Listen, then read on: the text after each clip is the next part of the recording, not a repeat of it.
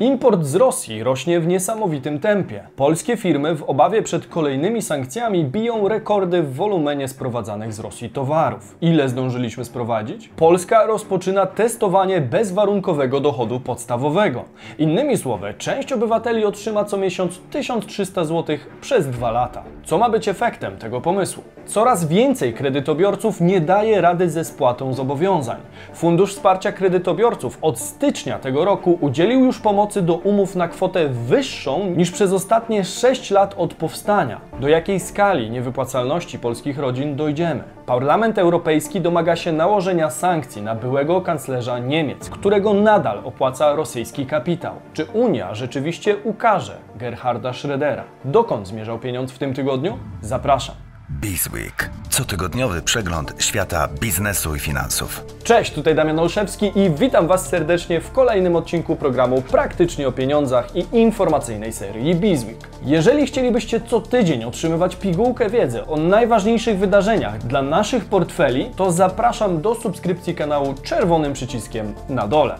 Dochód podstawowy. Pierwsze testy w Polsce. Słyszeliście kiedyś o bezwarunkowym dochodzie podstawowym? Pokrótce jest to pomysł, który zakłada, że każdemu obywatelowi należą się pieniądze od państwa w wysokości umożliwiającej zaspokojenie podstawowych potrzeb życiowych. Kwestie możliwości wprowadzenia bezwarunkowego dochodu podstawowego w Polsce w wysokości 1200 zł dla osób dorosłych i 600 zł na dziecko przeanalizował w swoim raporcie z 2021 Polski Instytut Ekonomiczny. Z autorów raportu wynika, że kosztowałoby to budżet państwa 376 miliardów złotych rocznie. Dla porównania, łączna wartość wydatków socjalnych na zabezpieczenie i pomoc społeczną w Polsce w 2018 roku wyniosła 343 miliardy złotych. Zatem sfinansowanie dochodu podstawowego wymagałoby prawdopodobnie wzrostu podatków, zadłużenia i rezygnacji ze znacznej części obecnych wydatków socjalnych. Dotychczas najbardziej popularnymi przykładami takiego testu było miasto Stockton w Kalifornii, kanadyjska prowincja Ontario oraz niemiecka organizacja Main Grundeinkommen.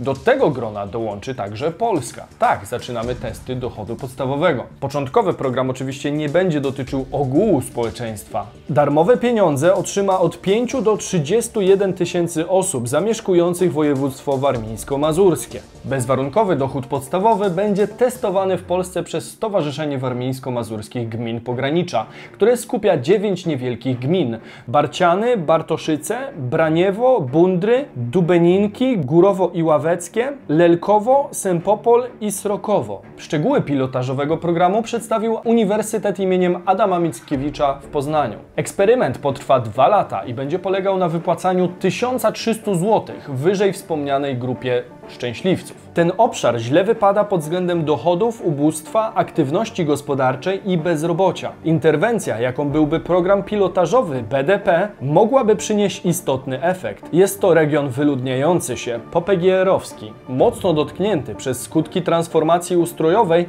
ale także zamknięcia małego ruchu granicznego w 2018 roku. Tłumaczy dr Schlinder, prezes Polskiej Sieci Dochodu Podstawowego. Miesięcznik Życie Uniwersyteckie podaje, że socjologowie będą badać szereg zmiennych, m.in. aktywność ekonomiczną, społeczną, edukacyjną, kwestie dobrobytu, dobrostan mieszkańców, zmiany w relacjach międzyludzkich mierzonych poziomem zaufania społecznego oraz bezpieczeństwo. W grupie przygotowującej eksperyment biorą udział naukowcy i absolwenci UAM. Wspomniany dr Maciej Schlinder, dr Mariusz Baranowski i profesor Piotr Jabkowski. Jak zapatrujecie się na te kwestie? Chcielibyście zobaczyć odcinek omawiający założenia i cel ewentualnego wprowadzenia dochodu podstawowego, czy to w Polsce, czy na świecie? Jeżeli tak, to standardowo dajcie znać w komentarzu. W teorii otrzymywanie pieniędzy za nic może być dla wielu kuszącą wizją przyszłości, natomiast sprawa nie jest tak prosta i warto byłoby ją w szczegółach omówić, zwłaszcza, że wiele krajów również to już testowało. Będziemy świadkami pierwszego w Polsce badania, z którego powstanie raport dający podstawę do debaty publicznej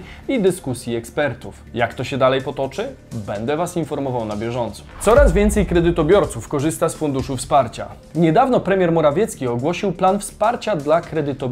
Spłata przede wszystkim kredytów hipotecznych staje się coraz to większym problemem z uwagi na horrendalny wzrost odsetek spowodowany aktualną polityką pieniężną prowadzoną przez RPP. Jeszcze przed wejściem w życie rządowego planu już bardzo wielu kredytobiorców potrzebuje realnego wsparcia. Można to zauważyć analizując dane o Funduszu Wsparcia Kredytobiorców, które publikował Bank Gospodarstwa Krajowego. BGK wskazał, że w kwietniu zawarto 356 nowych umów w ramach funduszu. Ich łączna wartość wyniosła aż 21 milionów złotych. Aby lepiej zrozumieć skalę, warto zaznaczyć, że jest to znacznie więcej niż w ciągu całego zeszłego roku, gdy podpisano 125 takiego rodzaju umów. Fundusz Wsparcia Kredytobiorców stworzono w 2016 roku w celu wsparcia kredytobiorców w ciężkiej sytuacji. Fundusz umożliwia otrzymanie przez kredytobiorców nawet 72 tysięcy złotych pożyczki oprocentowanej na równe 0%. Ponadto duża część z tej pożyczki może zostać umorzona. Opisywałem ten mechanizm w szczegółach w tym filmie. Znajdziecie tam również wszystkie inne programy pomocy dla kredytobiorców. Przekazywana kwota jest uzależniona od sytuacji danego kredytobiorcy i powinna stanowić równowartość miesięcznej raty kapitałowo-odsetkowej kredytu hipotecznego. W ramach krótkiego przypomnienia, pomoc można otrzymać, gdy rata kredytu w porównaniu do miesięcznych dochodów gospodarstwa domowego przekracza 50%. W dniu złożenia wniosku co najmniej jeden z kredytobiorców posiada status osoby bezrobotnej. Miesięczne dochody gospodarstwa domowego pomniejszone o miesięczną ratę kredytu mieszkaniowego przekraczają limit z ustawy społecznej. W przypadku gospodarstwa jednoosobowego jest to 1552 zł, a w przypadku gospodarstwa wieloosobowego 1200 zł. Wracając do aktualnych danych, można dojść do wniosku, że maj będzie kolejnym rekordowym miesiącem, ponieważ tylko w pierwszym tygodniu tego miesiąca zawarto już 84 umowy o pomoc z FWK. Po czerwcowej decyzji RPP odnośnie stóp procentowych, dramat kredytobiorców może stać się jeszcze bardziej poważny. Jak wiele rodzin będzie zmuszone korzystać z państwowej pomocy w spłacie? W następnych odcinkach będę aktualizował swoją i Waszą wiedzę w tym temacie. Po drugiej stronie skutków walki z wysoką inflacją znajdują się oszczędzający, którzy także sporo na niej tracą.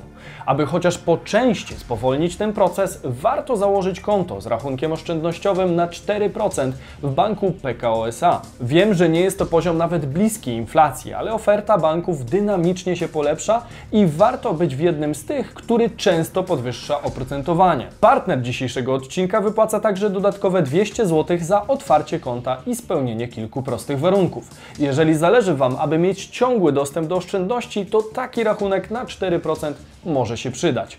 Link do niego znajdziecie w opisie odcinka oraz w przypiętym komentarzu. Import z Rosji bije rekordy. Od wybuchu wojny na Rosję i rosyjskie firmy nałożono szereg sankcji. Czy sankcje osłabiły rosyjską gospodarkę? Zdecydowanie tak i o tym warto chyba nagrać osobny film. Jednak czy sankcje faktycznie uniemożliwiły handel z Rosjanami? Nie do końca. Na pewno nie w każdym przypadku. Część towarów czy surowców nie została objęta sankcjami. Mówimy choćby o rosyjskiej ropie, gdzie ograniczenia dostaw w najbliższym czasie mogłyby jeszcze bardziej spotęgować problemy inflacyjne Europy. Część sankcji ma też szereg furtek i luk, które otwierają drogę do dalszego prowadzenia działań z Moskalami. Oczywiście lawirowanie pomiędzy przepisami jest czaso i kosztochłonne, ale nie jest niemożliwe. Wiele krajów uznaje też, że to właśnie teraz jest dobry moment, aby wykupić z Rosji tyle, ile można, bo nie wiadomo, jak długo będzie jeszcze można. Potwierdzają to choćby polskie statystyki importu z Rosji w marcu. Polacy zaimportowali towarów aż na 12,2 miliarda i głównie była to ropa, której sprowadziliśmy o aż 65% więcej w skali roku i 12% więcej w porównaniu z lutym. Innymi słowy, tworzymy zapasy i korzystamy z dostępności, póki Putin nie wyda podobnej decyzji jak w przypadku gazu, odcinając nas od dostaw. Ponadto na podstawie danych kwartalnych Głównego Urzędu Statystycznego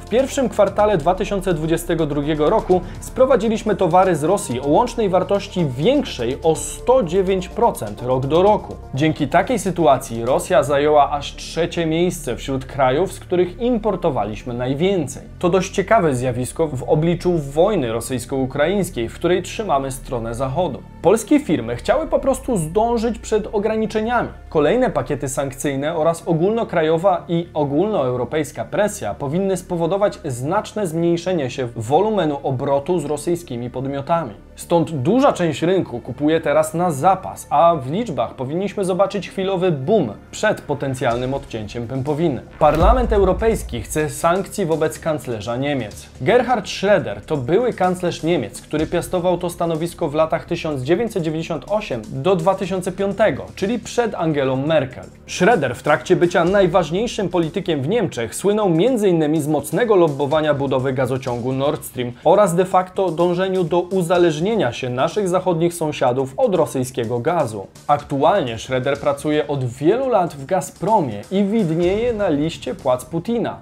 To chyba nie wygląda na przypadek, prawda? Jeszcze przed wojną Schröder krytykował szefową niemieckiej dyplomacji Annalenie Baerbock za to, że przed wizytą w Moskwie pojawiła się najpierw w Kijowie, co nazwał małą prowokacją wobec Rosji. Ponadto pochwalił tę samą panią za to, że przed wybuchem wojny powiedziała wyraźne nie w sprawie dostaw broni na Ukrainę. Schroeder ewidentnie teraz, jak i w przeszłości bronił interesów Moskali, które w sumie są zgodne z interesami geopolitycznymi Niemiec. Trzeba to powiedzieć na głos. Francja i Niemcy to kraje, które mogłyby odnieść więcej korzyści z Rosji jako silnego partnera, a nie gospodarczego i politycznego pariasa. W tym tygodniu pojawiła się informacja, że Parlament Europejski chce sankcji wobec Schrödera, jeśli ten nadal będzie pracował dla rosyjskich firm. Najbardziej prawdopodobne jest zamrożenie aktywów Schrödera z uwagi na to, że jest obywatelem Unii Europejskiej. Co warto zauważyć, nawet niemieccy socjaliści z partii Schrödera, czyli SPD, wzywają do sankcji na byłego kanclerza.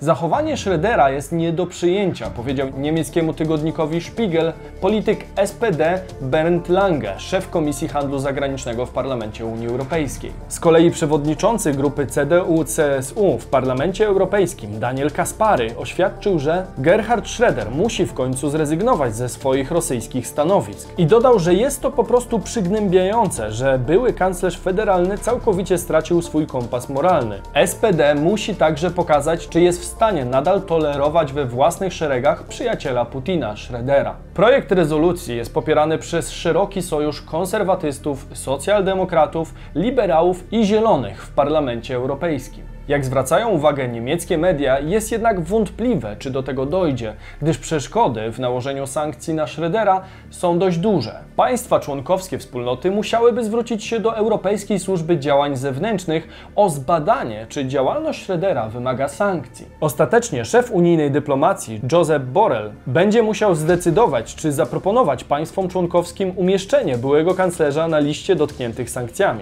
Myślicie, że cokolwiek realnego grozi Schröderowi?